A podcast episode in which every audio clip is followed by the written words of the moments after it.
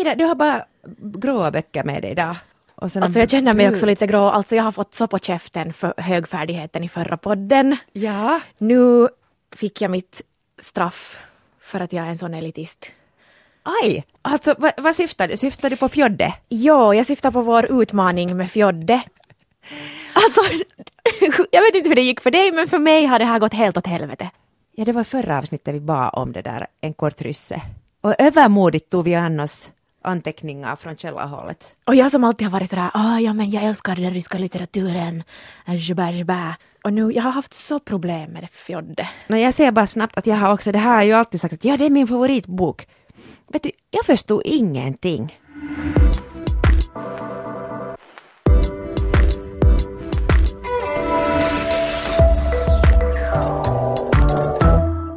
Välkomna till Hietanen och Henriksson, Svenska Yles läspodd. Henriksson, vad har du med dig idag? Jag har med mig lite ångest i en stor ryggsäck och några gråa böcker. Ja, idag så har vi nog valt böcker med ett och samma tema och det där temat har varit den här världens fulaste färg Pantone 448C. Eh, den, den, här färgen, jag vet inte om ni känner till den här historien, men det var ett australiensiskt bolag som ville få folk att sluta röka och så gjorde de en gallup bland rökare att vilken färg har ni mest obehag för? Och det var den här färgen, och då började man sätta det på alla tobakspaket. Och man gjort det också i England. Och man tänker att den här färgen är så äcklig att det är bättre än de här bilderna av sjuka människor som har rökt för mycket. Ah, okej. Okay. Ni, måste, alltså, ni måste googla den här färgen om inte ni känner till den. Den är sån här dammig skit. Dammig sjukskit. Mm. Ursäkta att jag sa sådär fult. Men alltså, det är illamående i en färg. Pantone 448C. Eller heter det Panettone? Nej! Pantone. Det är den där kakan. jag tänker alltid på kakan. Ja, så jag, jag måste säga att sen vi senast träffades så har jag läst väldigt mycket bra och det har du också gjort med väldigt mycket ångest. Och jag vet att vi har sagt att ångest är bra och det är roligt, men nu har jag nog haft ångest som inte har varit bra och rolig. Ska vi börja med Aftonland? Ja, Therese Bomans senaste roman, som vi båda har lyssnat på, eller hur? Ja, ja. Jag börjar fundera, men jo, jag har bara lyssnat på den. Och det var du som sa att vi skulle göra det här. Varifrån fick du nu idén till att vi skulle göra det? Jag vet inte varför jag, någon kväll när jag inte kunde somna så, så började jag bara leta där i, jag, jag använder Nextory för tillfället. Ja. De har ganska bra utbud och så hittade jag den här och på något sätt fastnade för det där att, inte för pärmen just för att den är den sån här Pantone ja. färgad, men Ja, det var nog bara så att du hade börjat, börjat, börjat lyssna på den och sen blev jag lite svartsjuk. Och jag började genast, samma kväll, så tänkte äsch, Ida är på gång med den här och så började jag också. Du ska alltid vara bättre och ja, sen, ja. sen vinner du ändå. Ja. Nej men ja, det var det att jag blev, jag blev helt enkelt svartsjuk, så, så gick det till. Och Therese Bomans, det är hennes tredje roman, Aftonland, samma titel som Per Lagerkvists äh, oft, sista och kanske bästa diktsamling från 1953. Och den här pärmen och titeln anger jättestarkt stämningen för hela boken. Alltså det, det är lite för sent på jorden. Det är skymning, det är mörkt, allt det bästa är förbi. Man har inte många år kvar att leva, man har inte många timmar kvar av dagen och allt är väldigt vemodigt, visst? Ja. Huvudpersonen heter Carolina Andersson. Hon är professor i konstvetenskap. Och det är en väldigt sån här akademisk värld den utspelar sig i. Men på något sätt skönt sådär intelligent, tycker jag. Men definitivt nog dammig. Den är inte fräsch, den är ofräsch helt enkelt. Men hon är väldigt intressant den här huvudpersonen. Hon är då i 40-årsåldern och hon har tre stora hobbyn. Hon är väldigt intresserad av män och sen är hon väldigt intresserad av att dricka alkohol och sen är hon väldigt intresserad av starka konstupplevelser. Men hennes tragedi är den att hon får inte de där starka kickarna mera som hon kunde få i sin ungdom när hon såg ett verk för, för första gången med ögonen och då kunde hon få så otroligt starka upplevelser. ju äldre man blir så desto svårare upplever jag själv också att få de där kickarna. Så det som hon har kvar är olika män och alkohol. Den här är skriven i tredje person men ändå känns det jättestarkt. Jag nästan tror ibland att det är jag-form för att man är inne i hennes huvud hela tiden.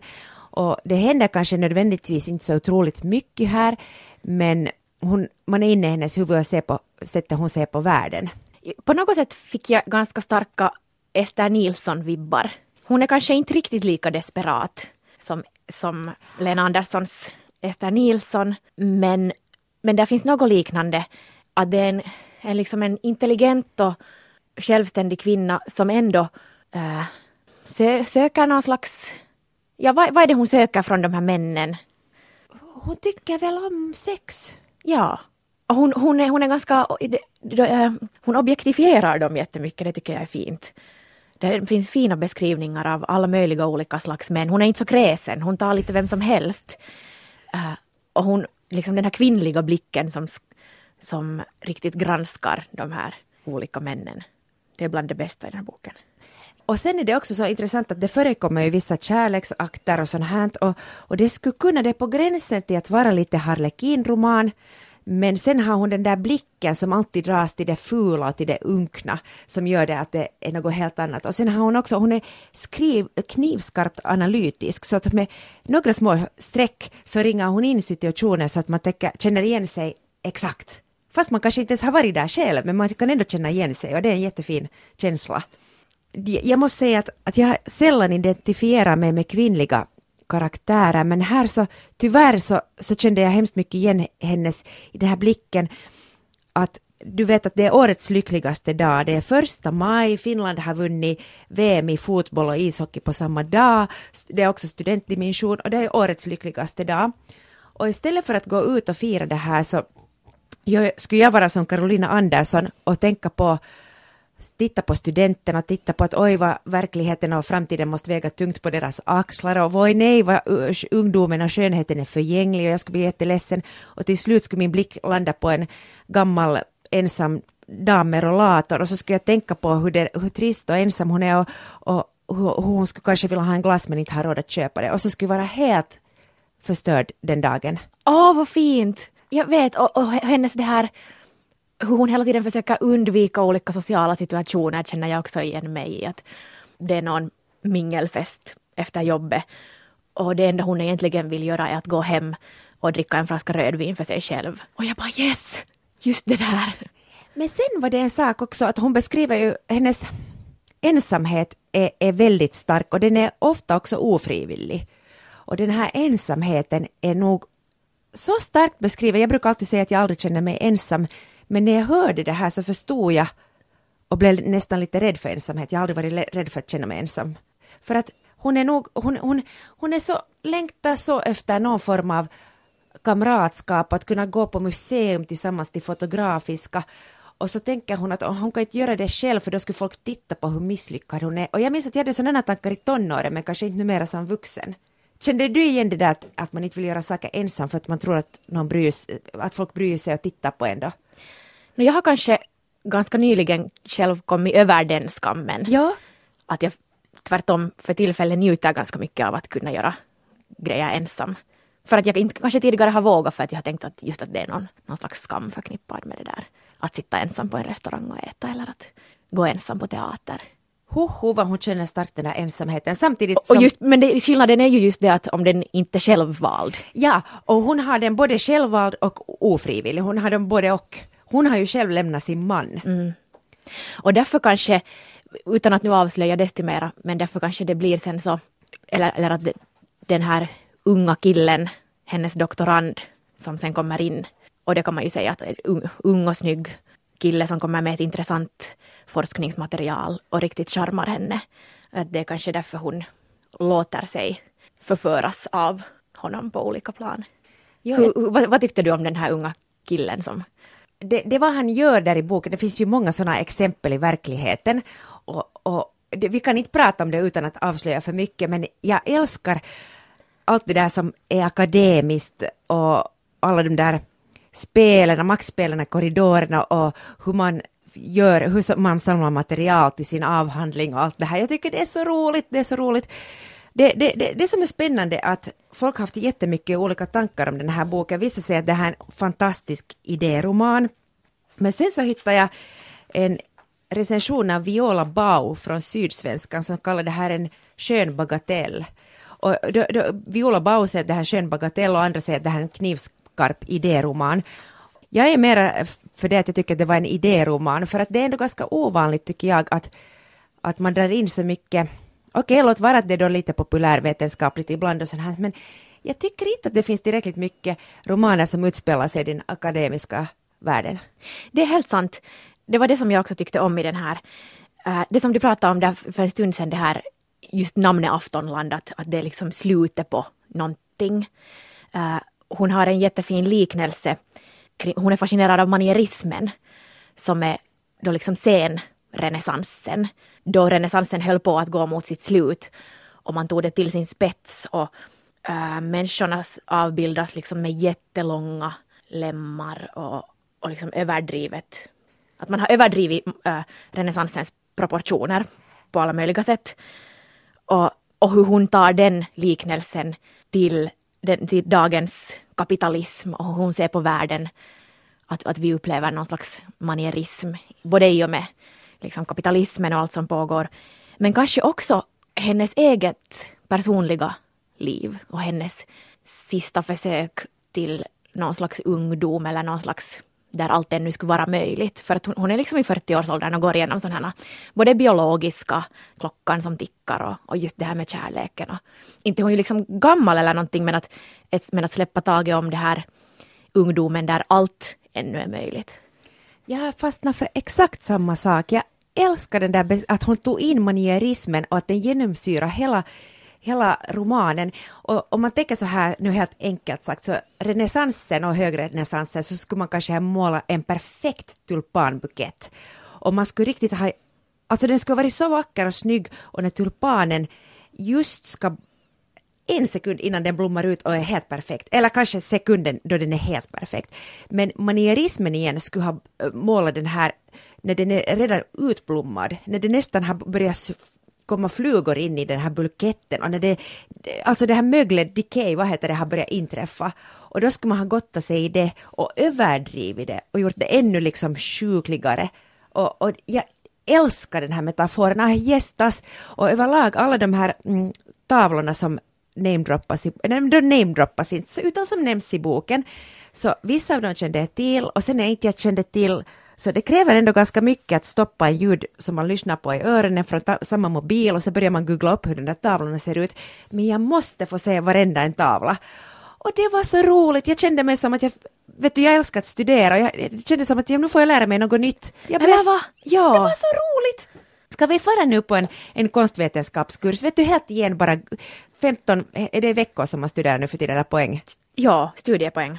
Ja. Jag är faktiskt ännu inskriven på Uni. Jag, jag blev jätteinspirerad nu att göra något, slutföra mina studier också. För den här på riktigt lite romantiserar nog den där hela akademiska världen. Och, och, samtidigt inte. Samtidigt inte alls. Hon är, hon är själv professor, så finns det så unken äckel professorgubbe där i samma korridor. Maktlysten, gör forskning för egen vinning, alltså också monetärt. Alltså monetärt, ser du du? Du är redan inne där i den världen. Och, och det där, det där äckelmaktspel och sånt, så nu, nu, nu det är också alltså den akademiska miljön, nu är det ju också en sunkig um, skyddad verkstad. Kan vara att det kan bli liksom lite dammigt om man är där för länge och inte alls ute i verkliga världen. Vad ska du börja doktorera i nu? Jag skulle vilja börja doktorera i, i den här Gavrila, en påhittad kvinna som, som hon skriver om i den här boken. Det var ju så att vid något skede så fanns det en rysk vetenskapsman som var specialist på inseminering och han fick i uppdrag av Stalin att korsa en apa och en människa. Och han gjorde otroligt många försök. Först försökte han inseminera aphonor, det blev inte någonting och så tänkte han att nu ska han inseminera kvinnor istället. Och han inrättade ett mystiskt laboratorium någonstans i Ryssland och fick också ansökningar av många frivilliga kvinnor som ville ge sin kropp till vetenskapen. Och Therese Bomans eh, huvudrollsfigur, så hon, hon fantiserar hemskt mycket om, att, om speciellt en kvinna och hur hon levde sig, liksom att varför gjorde hon det här? Och hur, hur ensam måste det inte ha varit att vara där ensam i Ivan Ivanovic eh, laboratorium och bli, inte veta, ingen visste hur tar kroppen emot det här om hon på riktigt börjar bära ett apfoster. Så vad blir det sen? Alltså det här var allt jätteintressant men det blev lite oklart för mig varför den, det sidospåret, eller det öppnade inte sig riktigt. Kan du förklara för mig? Vad var poängen med att ha det med? Hör du? Alltså jag har också funderat på det här. Varför säger jag hör du? jag trodde jag var en professor. Jag tänkte bara det här, jag, jag, jag, var inte så kräsen när jag läste, jag tänkte bara att det här är ett jätteroligt sidospår. Lite äckligt men roligt. För att jag hade inte hört om det här.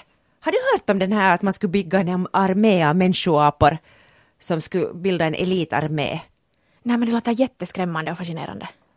Nu gick jag bort från temat, du frågar mig en fråga, jag kan inte svara på den. Det kan hända att det här bara var en sån här rolig utfyllnad och, och sen att hon bara identifierar sig med Gavrilas ensamhet och desperation. Att vad har hänt med dig när du inte har något annat än att ge din kropp till vetenskapen och kanske dö? Mm, no, på det sättet funkar det nog att, och det fanns andra också sådana här mindre sidospår, där det var roligt att följa med hennes tankegång, där man fattar att hon på riktigt en jätteintelligent person och fick följa med det här tankeflödet. Mm. Sånt tycker, tycker jag om. Hon är ju nog, när du drog in Ester här, så det var jättebra, jag kommer inte alls att tänka på Ester, men när du säger Ester så nu är de här ju släktingar minsann, men Ester, Ester har kommit så långt i sin personliga utveckling att hon är hon är nog mycket sjuk, men man får inte säga sådär om folks psyke, men hon är liksom mera tonåring i sitt huvud. Det är sant och kan inte analysera situationen för att Ester är så inne i händelserna. Hon är så uppslukad av den där kärleken eller förälskelsen att hon inte kan, hon har ingen kritik. Medan Carolina Andersson mera kan också analysera situationen medan de pågår och se olika maktspel. Jo, jag upplevde inte Carolina Andersson som galen alls. Nej, tvärtom jättemänsklig. Ja, och sen så, jag tror inte att hennes man runt omkring henne skulle ha sett henne alls som något sätt misslyckad eller dålig. Jag tror att det där, allt det där finns inom henne bara. Spännande typ, men jag måste nog säga att oj vad jag fick ångest av den här boken. Vad var det, vad var det som gav, gav dig ångest? Det var den här bruna färgen som kom in i mitt huvud, det här aftonlandsdimman som jag känner så väl, som är så... Jag, vill, jag, vill, jag fick sån här lust efter glädje och lycka och skratt. Det är kanske nu som jag tyck, börjar tycka om allt det där lättsamma istället. Men nu måste jag nästan liksom rena mitt huvud. Och jag gjorde det fakt faktiskt också. För att klara av den här så måste jag läsa en deckare bara sådär upp och ner vid sidan om. Okej, men var det liksom ändå en bra slags ångest eller var det en sån här uppslukande det, var, det, var, det var dålig ångest för mig. Okay. Men ja, alltså det var, en, det var en fin bok. Och det var ju starkt att den kunde väcka väcka ångest i mig så, på det sättet. Hurdan ångest fick du då, eller fick du alls? Jag fick, men det var en mycket hanterbar, hanterlig ångest. vi helt, vi Usch, vad säger jag? Vet, men förstår du vad jag menar? Ja, ja. Att det var en ångest som hölls mellan de där pärmarna. Jag vet! Och det, det tycker jag, det är terapeutiskt, för då behandlar man sin egen ångest. Men jag märkte att det här kanske rörde upp nu, nu och då i obehandlade saker och kanske, den, kanske hon helt enkelt är för nära mig. Carolina Andersson. Där var hon. No, det är ju inte så dåligt att vara en Carolina Andersson. Nej, ska jag sätta det där på väggen där, professor under min titel? Ja. ja, nej men tack för att du sa att vi skulle läsa den här. Många har sagt att den andra kvinnan som kom innan den här har varit ännu bättre. Jag hade aldrig läst någonting av henne tidigare, men nu blev jag nog fascinerad av Therese Boman. Jag, jag ska inte läsa nu mer av henne, inte, inte nu på ett tag. Jag måste, det, det, det går inte. Jag, jag frågar ännu dig, vad ska du doktorera i? Jag måste få min kand färdig först. Usch, nu. nu. Nu det där gjorde jag dålig stämning igen. Att vi hade så bra Okej, nu går vi vidare. Mm. Okej, och det här är nu tack vare alla som, no inte alla som lyssnar på oss, men ni har varit ganska flitiga med att skicka e-post och feedback till oss till ida.henriksson.yle.fi och till anne.hietanen.yle.fi. Och därifrån fick vi tips om att läsa någon rysk författare med genusbrillorna på och då blev vi plötsligt lata, jag fick hjärnsläpp. Jag trodde att bröderna Karamazov var en DJ-duo plötsligt. Och sen så ville vi inte heller, jag vet inte riktigt vad vi ville, men vi ville läsa något kort och snabbt så att vi båda hinner läsa, läsa snabbt och det har vi gjort. Fjodor Dostojevskijs anteckningar från källarhålet i en ny översättning och nu för tiden den som vi har läst heter En underjordisk dagbok översatt av Barbara Lönnqvist och sällan har en översättning fått så mycket hyllningar. Ja, borde vi prata först lite om den här översättningen? Hon är alltså en finlandssvensk språkvetare, alltså vad heter det, expert på det ryska språket. Ja. Um, som tyckte att den här tidigare översättning, eller de tidigare översättningarna har varit lite slentrianmässiga eftersom hela grundtanken har varit fel, anteckningar från ett källarhål. Det handlar varken om anteckningar, menar Barbara Lönnqvist, eftersom det här är en persons liksom spridda tankar, med, så, mer som en dagbok. Och det handlar inte heller om ett källarhål. Det här källarhålet är en felaktig översättning från tyskan ursprungligen, eh, som bara på något sätt har blivit kvar. Utan, utan den här huvudpersonen har gått under jorden för att han är färdig med samhället och han är trött på allt skit. Så, så han liksom isolerar sig totalt.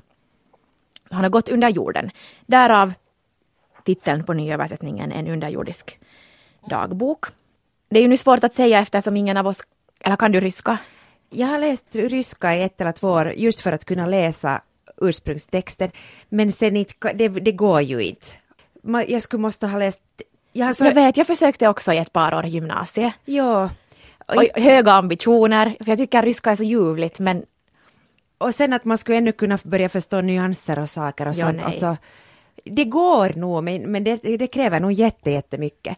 Men jag har jämfört nog med den översättning som kom innan den här, när boken ännu hette Anteckningar från källarhålet. Och det verkar som att Lönnqvist har ändrat nästan varenda mening. Och, och ändrat liksom och kollat exakt ordval, exakt ordvalet och jag hittade få meningar som var samma. Ja, det är ett jätteambitiöst jobb hon har gjort. Ja. Och vad, vad jag nu kan bedöma så, så är den här nog jätte, jättefin, hennes nyöversättning. Och hon har ett alldeles underbart efterord här i, i den här versionen. Där hon sätter in den här berättelsen, eller Dostojevskij berättar om liksom tiden då Dostojevskij skrev den här boken, som jag åtminstone lärde mig massor av. Han, han blev liksom tillfångatagen och var med om en sån här, um, vad heter det, skenavrättning på grund av att han hade läst böcker från väst. Det var ett helt gäng som blev tillfångatagna då. Och sen hur han under fångenskapen fick en sån frihet av skrivande. Och sen hans fru dog medan han skrev den här boken. Mm. Så, så det är nog liksom, den här måste ha varit jättestark för honom själv. Frun dog under del två. Han skrev den här boken i två omgångar.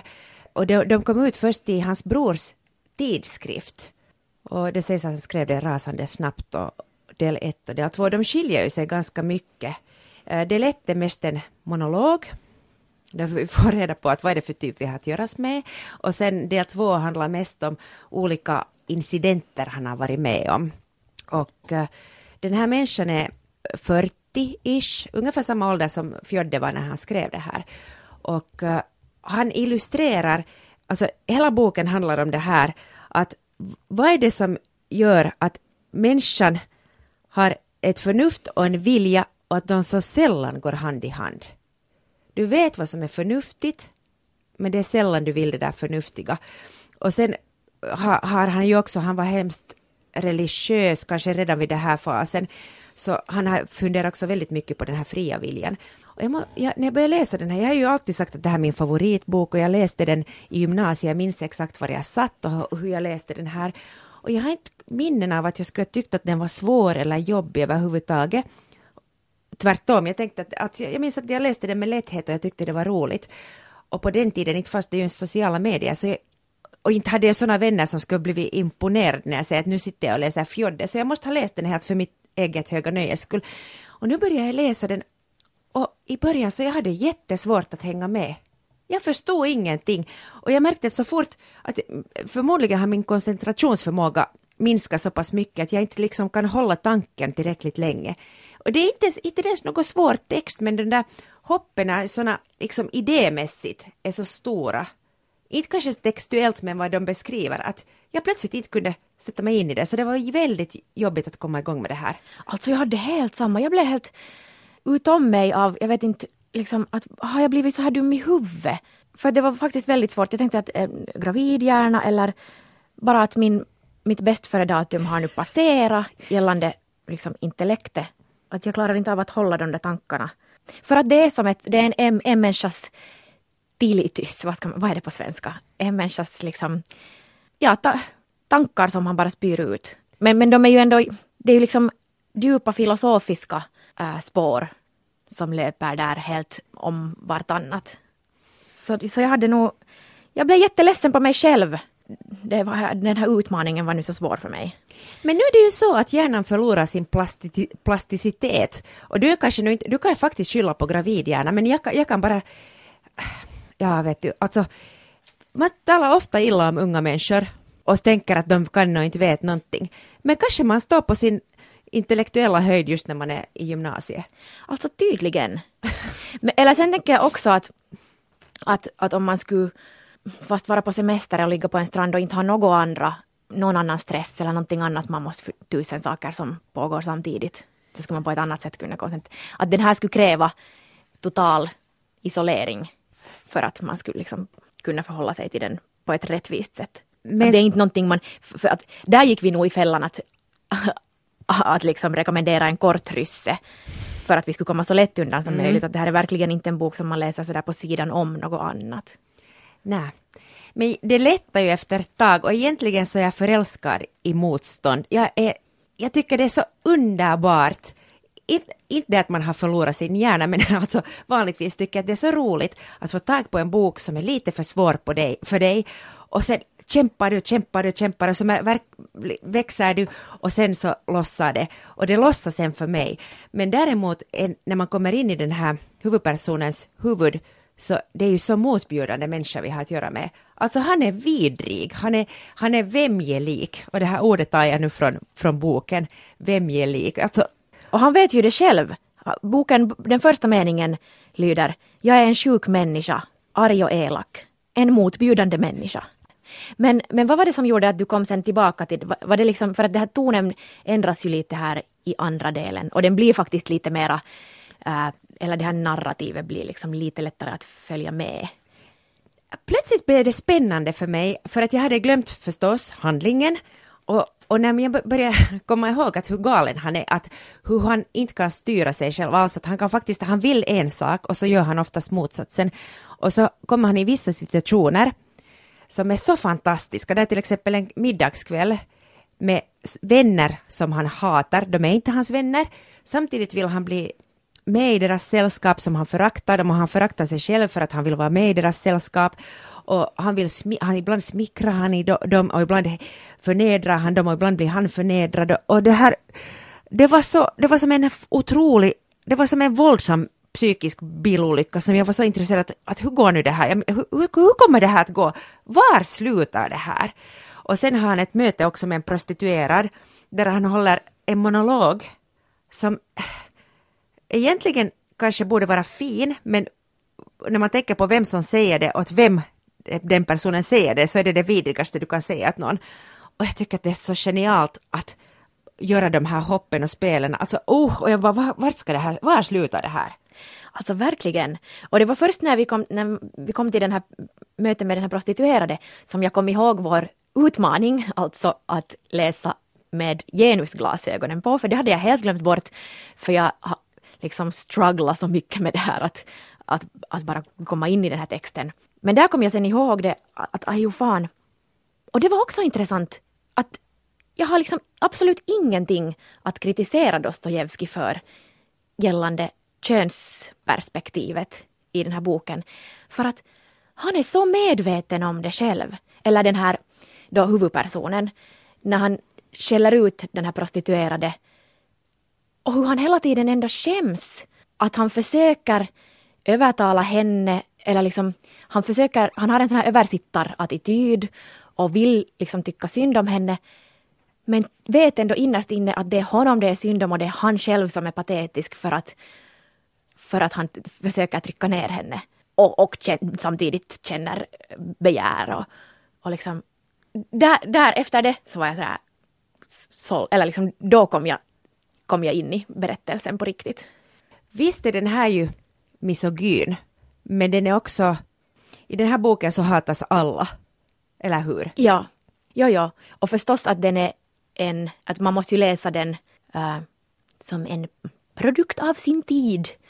Men liksom också för den tiden, alltså den här var ju helt revolutionerande uh, när den kom ut, hela formen att det är en fiktiv jag-person.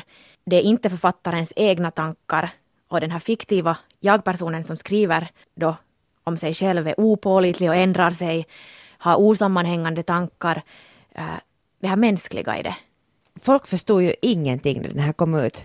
Som du sa, förut så visste om det var som till exempel Augustinus bekännelser, så det var jag-form, men det var han själv som berättade, man visste det här är Augustinus, så folk var så vem är det här, ska det faktiskt vara en påhittad figur, men det, det stod alltså Dostojevskij förklara i förord och efterord att det här är påhittad figur.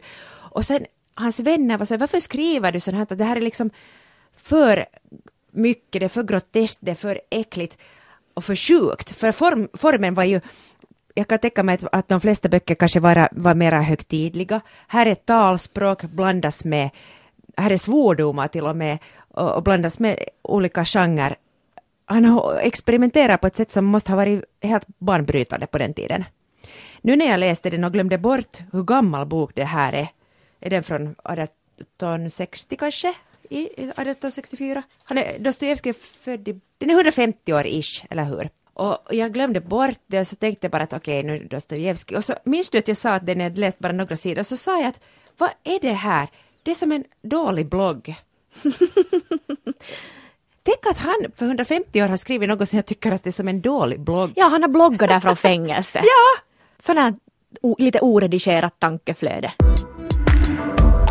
Man på e å ena sidan vet att man är lite fiffigare och lite bättre än alla andra samtidigt som man föraktar sig själv så djupt och, och har sådana äh, ångestvågor som man inte riktigt vet hur man ska hantera.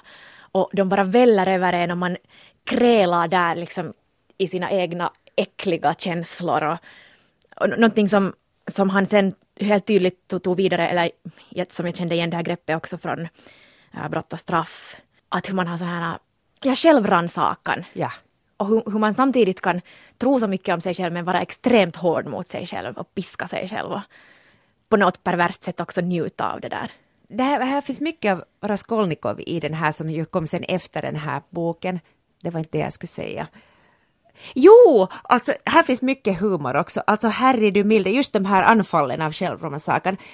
Alltså jag tror att, jag, jag har sådär på känn att Dostojevskij, han har haft så roligt när han har skrivit den, han har liksom skrattat ihjäl sig. Han måste ju ha gjort det, för att den här huvudpersonen, han blir nästan svimfärdig, han översköljs av vågor av, vet du, äckel och hat. Han är beskriven så roligt och så lustigt. Och sen, ah, den roligaste personen här är ju Apollon.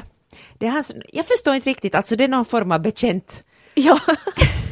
och den här Apollon och hans förhållande, det är så groteskt och så roligt och de hatar varandra och föraktar varandra mycket. Och, och sen så de kan stå och ha såna, att de stirrar på varandra i två, tre minuter i sträck. Vet du, två, tre minuter att du stirrar någon i ögonen, det är jättelång tid. Och då, under den här stunden så händer det hemskt mycket.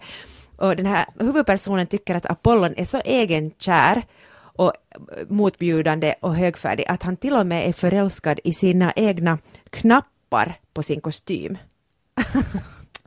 Men jag tror att det ligger någonting i det där att hur roligt han måste ha haft när han skrev den här samtidigt som han alltså då satt fängslad.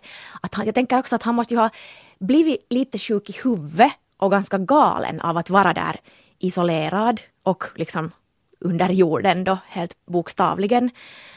Och, och hur den där gränsen mellan det som är äh, friskt och det som är sjukt måste ha suddats ut för att han ska kunna beskriva alla de där tankarna så här ärligt. Att hur han liksom kommit över den där, vet du, den där spärren som ändå de flesta mm. människor har. Att nu är det ju helt genialt. Ja. ja. Det här, tack för det här, det här var, nu inte, det här var verkligen vad vi behövde. Att få sätta oss själva lite i pisse och sen i det där pisset hitta någonting. Vid flera skeden så satt jag och funderade att det här räknas ofta som till en av världslitteraturens viktigaste böcker. Och så tänkte jag nog många gånger att no, inte tycker jag det, det tycker jag inte. Men om man ser historiskt så utan vidare, med tanke på allt som har kommit efter den här och vad den har gjort åt hela det här hur man skriver romaner, så, så i viktighetsgrad ja, men jag kan inte säga att det här är en av de kanske tio bästa, men det är en av de viktigaste.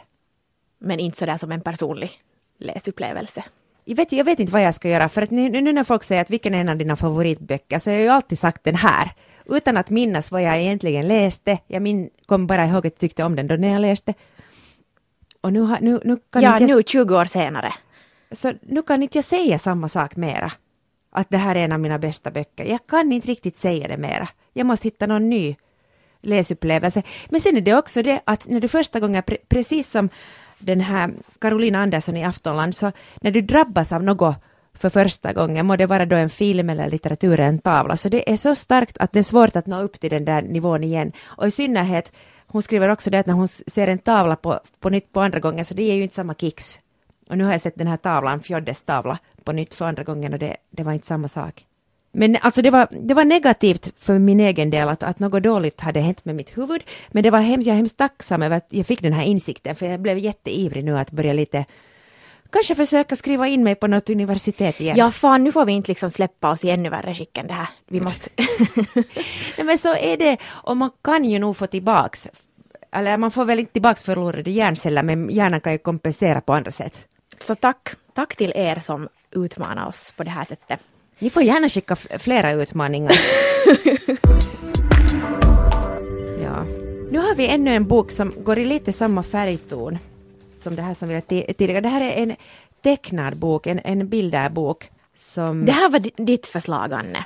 Ja, det var Mariella Se- Seger heter hon väl, som tipsade om den här. Hon pratade, jag var på ett föredrag där hon pratade om barnlitteratur och så gav hon den här boken som ett exempel på bra, bra ungdomslitteratur, barnlitteratur. Det är alltså Anna Höglunds Om detta talar man endast med kaniner. Det är en kort bilderbok som handlar om en liten kanin som är väldigt, väldigt känslig. 13 år gammal är den här kaninen. Och det här är så ofantligt, ofantligt väl illustrerat hur det känns att inte riktigt känna, hitta sin plats i världen, känna sig utanför, kanske också vilja vara lite utanför, men ändå vara älskad. Och, och illustrationerna är något av det finaste jag sett på år och. Men alltså, jag hajar lite till när du säger barnlitteratur. För att jag skulle ha blivit helt jättetraumatiserad om jag skulle ha läst den här som barn. Den var nu också ganska äh, tuff för mig. Är det här verkligen meningen för barn? Nej, nu, nu sa jag fel, det måste ju vara för tonåringar. Alltså kaninen är 13, så det här är för Just tonåringar. det, så det här, är- för jag, jag får sån här, vet du, emo-ångest. Jag tänkte, jag tänkte också just söka, jag tänkte fråga dig, finns det ännu det här ordet emo? För att det är så mycket emo i den här. Och om jag skulle vara tonåring nu och gå igenom det just då, en del av mig kommer alltid vara tonåring, men så, så skulle jag känna igen mig jättemycket och bli jättetacksam över att det finns någon annan som kanske kan sätta ord på det som jag kanske bara känner men inte själv har ord för. Mm. Och den är jättefin och poetisk och vacker. Jag, jag skulle ha velat först dra några paralleller till typ Nina Hemmingsson eller sådana som tecknar porträtt av ångest. Men där finns ändå alltid någon slags humor. Här fanns inte så jättemycket humor, fast, fast det nog fanns en värme. Att den här var bara sådär melankolisk och man blev liksom kvar i det där melankoliska tillståndet. Så den här var faktiskt ganska jobbig för mig. Ja. Den är heavy. Eller, den är heavy. Ja, du har, jag, tar bort bara delete allt med barn. Du har rätt att det, det här ska inte barn läsa. Men, men nog tonåringar. Eh, jag hörde också att på Göteborgs bokmässa så när Anna Höglund hade varit där, så det hade varit sån enorm kö till hennes monter. Och då hade det varit unga sådana här Eh, fräscha kvinnor i den där kön. Och jag började fundera på vad det beror på, men sen är det mycket, mycket bloggare, kända svenska bloggare som har lyft upp den här. Och det är säkert så som den har fått sin spridning för att den är utgiven på ett väldigt litet smalt förlag, Lilla Piratförlaget. Och kanske just sådana här tecknade bilderböcker vanligtvis nu inte får sådär vansinnigt stor spridning. No, ni- Okej, vi har Nina Hemming, så kanske det, ja i Sverige det är ju nog en stor grej i och för sig. Men ja, kanske det här är en bok också som nog är lite farlig egentligen. Att, på sätt och vis är det en perfekt gåvobok att ge åt någon som, som är deprimerad och ung, men samtidigt så kan det ju också späda på den där ångesten ytterligare. Det är svårt den där balansgången. Man måste, jag tror att man måste själv känna efter att, att är man färdig att, ja, blir det mera tröst eller blir det ännu mera självömkan? Mm. Båda kan ju vara hälsosamma. Och att man får, man får vara ledsen och man får gå in i de känslorna. Och det behöver inte vara något på det sättet skrämmande i det utan det kan bara också vara ett mjukt täcke av sorg som man ibland kan dra på sig. Det var vackert sagt. Ett mjukt täcke av sorg som man ibland kan dra på sig. Åh, det, det har varit mycket ångest idag. Kan vi ännu snabbt tala om en sak Ja. som inte har med något av det här att Ja. göra? Men vi har båda sett eh, alltså säsong 6 av Girls som nu har börjat och avsnitt 3, American Bitch. Kan vi bara snabbt lite prata om det? Jo, kan du berätta för att jag är lika såld som du. Jag är helt... Det här är det bästa jag har sett. Alltså jag älskar Girls, men det här var det, här var det bästa jag sett på året. Alltså det här är det bästa, bästa TV jag har sett på länge. Eh, hon den här, vad heter hon Lina Dunhams karaktär? Hanna. Hanna blir inbjuden till en manlig, känd manlig författare. Han har bjudit in henne till sin lägenhet för att han är sur på henne. För att hon har skrivit en text där hon kritiserar honom eh, för att han ligger med en massa unga tjejer. Och de här tjejerna har, eh, har berättat sina egna storyn på, på nätet och Hanna då är, är kritisk mot att, att han använder sin position som, som en uppskattad författare till att förföra unga tjejer. Ungefär så här, eller va? Yes. Vad var det som var så genialt med det? Det att sen kom det ganska många olika lager och vändningar och för min del så får mina sympatier som ett pingpongboll till höger, vänster, mannen, eh, Hanna, kvinnorna, han och jag tänkte, för att jag vet inte riktigt varför jag hade så starkt sympatierna på honom, eller jag vet varför, för jag tycker alltid att, att man får aldrig hänga ut någon annan. Ja, det ska nog vara mycket grova brott för att man ska kunna hänga ut någon offentligt. Så därför, därför tänkte jag sådär att om vi nu inte har alla fakta här på pappret så därför hade jag alla sympatier på den här manliga stora författaren. Men det är ju ofta det är så att det där manliga geniet är på något sätt skyddat och sen om man försöker lyfta fram några problematiska sidor. Här kommer vi igen in på det där att eh, var ska man dra gränsen mellan författaren och, och verket? Och sen tänkte det liksom fanns så många paralleller till alla möjliga nu levande stora manliga konstnärer och olika skandaler kring dem. Hela det här avsnittet handlar ju om litteratur. Philip Roth är med där och eh, det, här, det, det sägs i den här att eh, en av hans romaner skulle, skulle heta American Bitch ursprungligen. Men sen döpte han det till, vad var det? When she was good. Ja, ja. Jag tycker bara att det är så roligt att de, pra- de pratar om skrivande och det, allt handlar om litteraturen. Men egentligen det är, inte, det är inte det viktiga här, utan det är den där maktbalansen mellan framgångsrik vit man och unga kvinnor. Eller hur? Ja, men sen hur han också lurar Hanna genom att boosta hennes litterära självförtroende och hela tiden säger att, att, att oj, men du är ju så, ro, du är så rolig, du är en så bra skribent, du är så fiffig, oj vad du är rolig. Och man märker hur hennes, hennes liksom, skyddsmur så småningom faller tills han lyckas helt och hållet dra ut henne ur sitt skal genom att bara liksom ge komplimanger om hennes skrivande. Och det där manuset är så intelligent skrivet, alltså det går så där subtilt de här förskjutningarna. Och, och man är riktigt rörd när man tittar på det, oh, vet du, och när man ser allt utifrån. Usch vad det är bra. Och där finns nu den bästa scenen på tusen år. Och om inte ni ännu har tittat så eh, på sängen som luktar lite chips eller vad det var. Ja, Den scenen. och de här blickarna och det som händer. Usch. Och att han har ett porträtt av Woody Allen på väggen. Åh, lyckans alla människor som inte har sett det här avsnittet. Eller hur? Ja, no, verkligen. Bara en, en eloge till liksom Lina Dunhams författarskap. Hon är ett geni. Hej! Vet ni vad, det är mars månad. Det betyder också en ny månad av den finlandssvenska läsutmaningen. I februari läste vi ju upphetsande böcker och ni har taggat helt underbara böcker på, på sociala medier under hashtaggen FISV läsutmaningen 2017. Där kan man gå in och se vad folk har blivit upphetsade av under februari. Uh, men vad är utmaningen nu i mars? En nu levande Nobelpristagare i litteratur, tror Just jag. det. Eller är det bara Nobelpristagare? Ja, får man läsa något? Kemiuppsats. Nu finns det ganska många som lever ännu, helt enkelt. Det, det, man brukar ju få det när man är ganska hög ålder. Men jag skulle själv vara jätteintresserad av Svetlana Alexievich. Jag kan inte uttala det. Hur säger man hennes namn? Alexejevich? Alexejevich? Men har du läst något av henne? Jag har någon gång, jo, jag försökte då när hon fick det där priset. Ja. Jo, jag har läst en bok, jag kommer inte ihåg vad den hette. Jag ska ta reda på det här till nästa gång. Den Ja. tyckte jag nog om. Bra. Sen, sen Patrick Mo- Modiano har jag läst flera böcker, de är alla likadana. Men jag har inte, inte fastnat för hans författarskap. Okej. Alice Munro började jag läsa i somras. Hennes noveller. Alice Munro tar vi. Ja, de kan förtjäna ett eget avsnitt. Vet du vad, hon är ju långt över 80 redan så vi får läsa. Nej men nu är jag grotesk, jag tänkte säga att vi får läsa snabbt.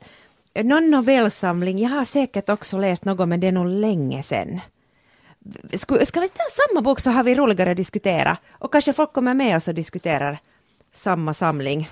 Nu ska vi fundera ännu på det till nästa vecka. Vi har ju ingen brådska. Mars har ju först börjat. Just det! Men kanske någon kommer med på Alice Munro och, och läser henne nu i mars. Ja, nu ska vi försöka ta, ur, ta oss ur den här ångestbubblan. Ja, och ni som drack en snaps varje gång vi sa ordet ångest så vi ber om ursäkt. Varför gjorde ni det? Kanske något, något lättare till nästa vecka. Men vet du, det är ju ändå jätteroligt att... Jag har ändå haft ganska roligt den här veckan, fast vi har kämpat så hårt. Men vet du vad? Jag har inte alls haft roligt, men det är så roligt att prata om det, alltså att dela en läsupplevelse med någon. Ja, men det är kanske det. Okej, nu liksom allt är redan förlåtet. Ja. För att, för att det här, det blir en sån här katarsis alltid när vi får prata om det sen här. Hej, tack för att ni var med. Vi hörs igen snart hoppas jag. Vi finns där som podcaster finns. Arenan, iTunes, Acast och så vidare. Och vår producent heter Kia Svetichin. Vi hörs igen nästa vecka. Tack för att ni lyssnar. Dasvidanja!